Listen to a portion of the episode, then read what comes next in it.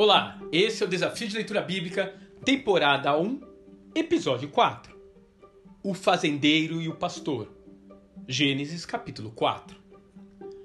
Após o pecado contaminar a raça humana, o relacionamento com o Altíssimo passou a seguir um protocolo que incluía sacrifícios e ofertas de propiciação. Caim e Abel, os filhos mais velhos do primeiro casal humano, trouxeram então o fruto dos seus trabalhos como uma forma de invocar a presença do Eterno em suas vidas. Entretanto, um foi aceito e o outro rejeitado. Por anos, os teólogos discutiram o que teria levado Deus a rejeitar a oferta de Caim.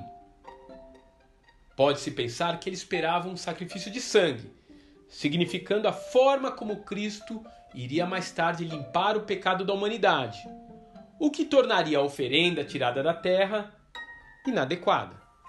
Outra forma de entender o motivo da rejeição está relacionada ao fato do irmão mais velho ofertar no fim de uns tempos, enquanto Abel trouxe a sua oferta das primícias do seu rebanho, demonstrando assim a ordem de importância que o Criador ocupava na vida de cada um. Mas o apóstolo João nos sugere uma explicação mais óbvia. Caim pode ter sido rejeitado simplesmente porque suas obras eram más. 1 João capítulo 3, verso 12.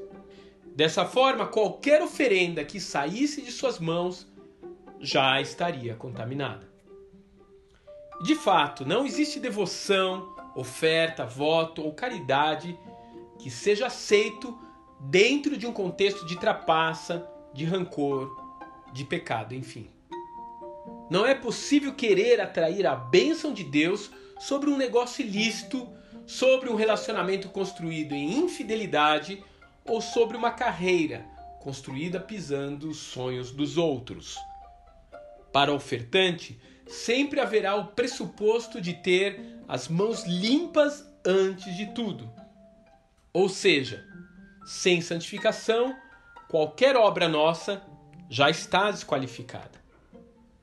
Assim era na velha dispensação, e assim continua sendo até os dias de hoje. Portanto, se você estiver apresentando a sua oferta diante do altar e ali se lembrar de que seu irmão tem algo contra você, deixe a sua oferta ali diante do altar e vá primeiro reconciliar-se com seu irmão.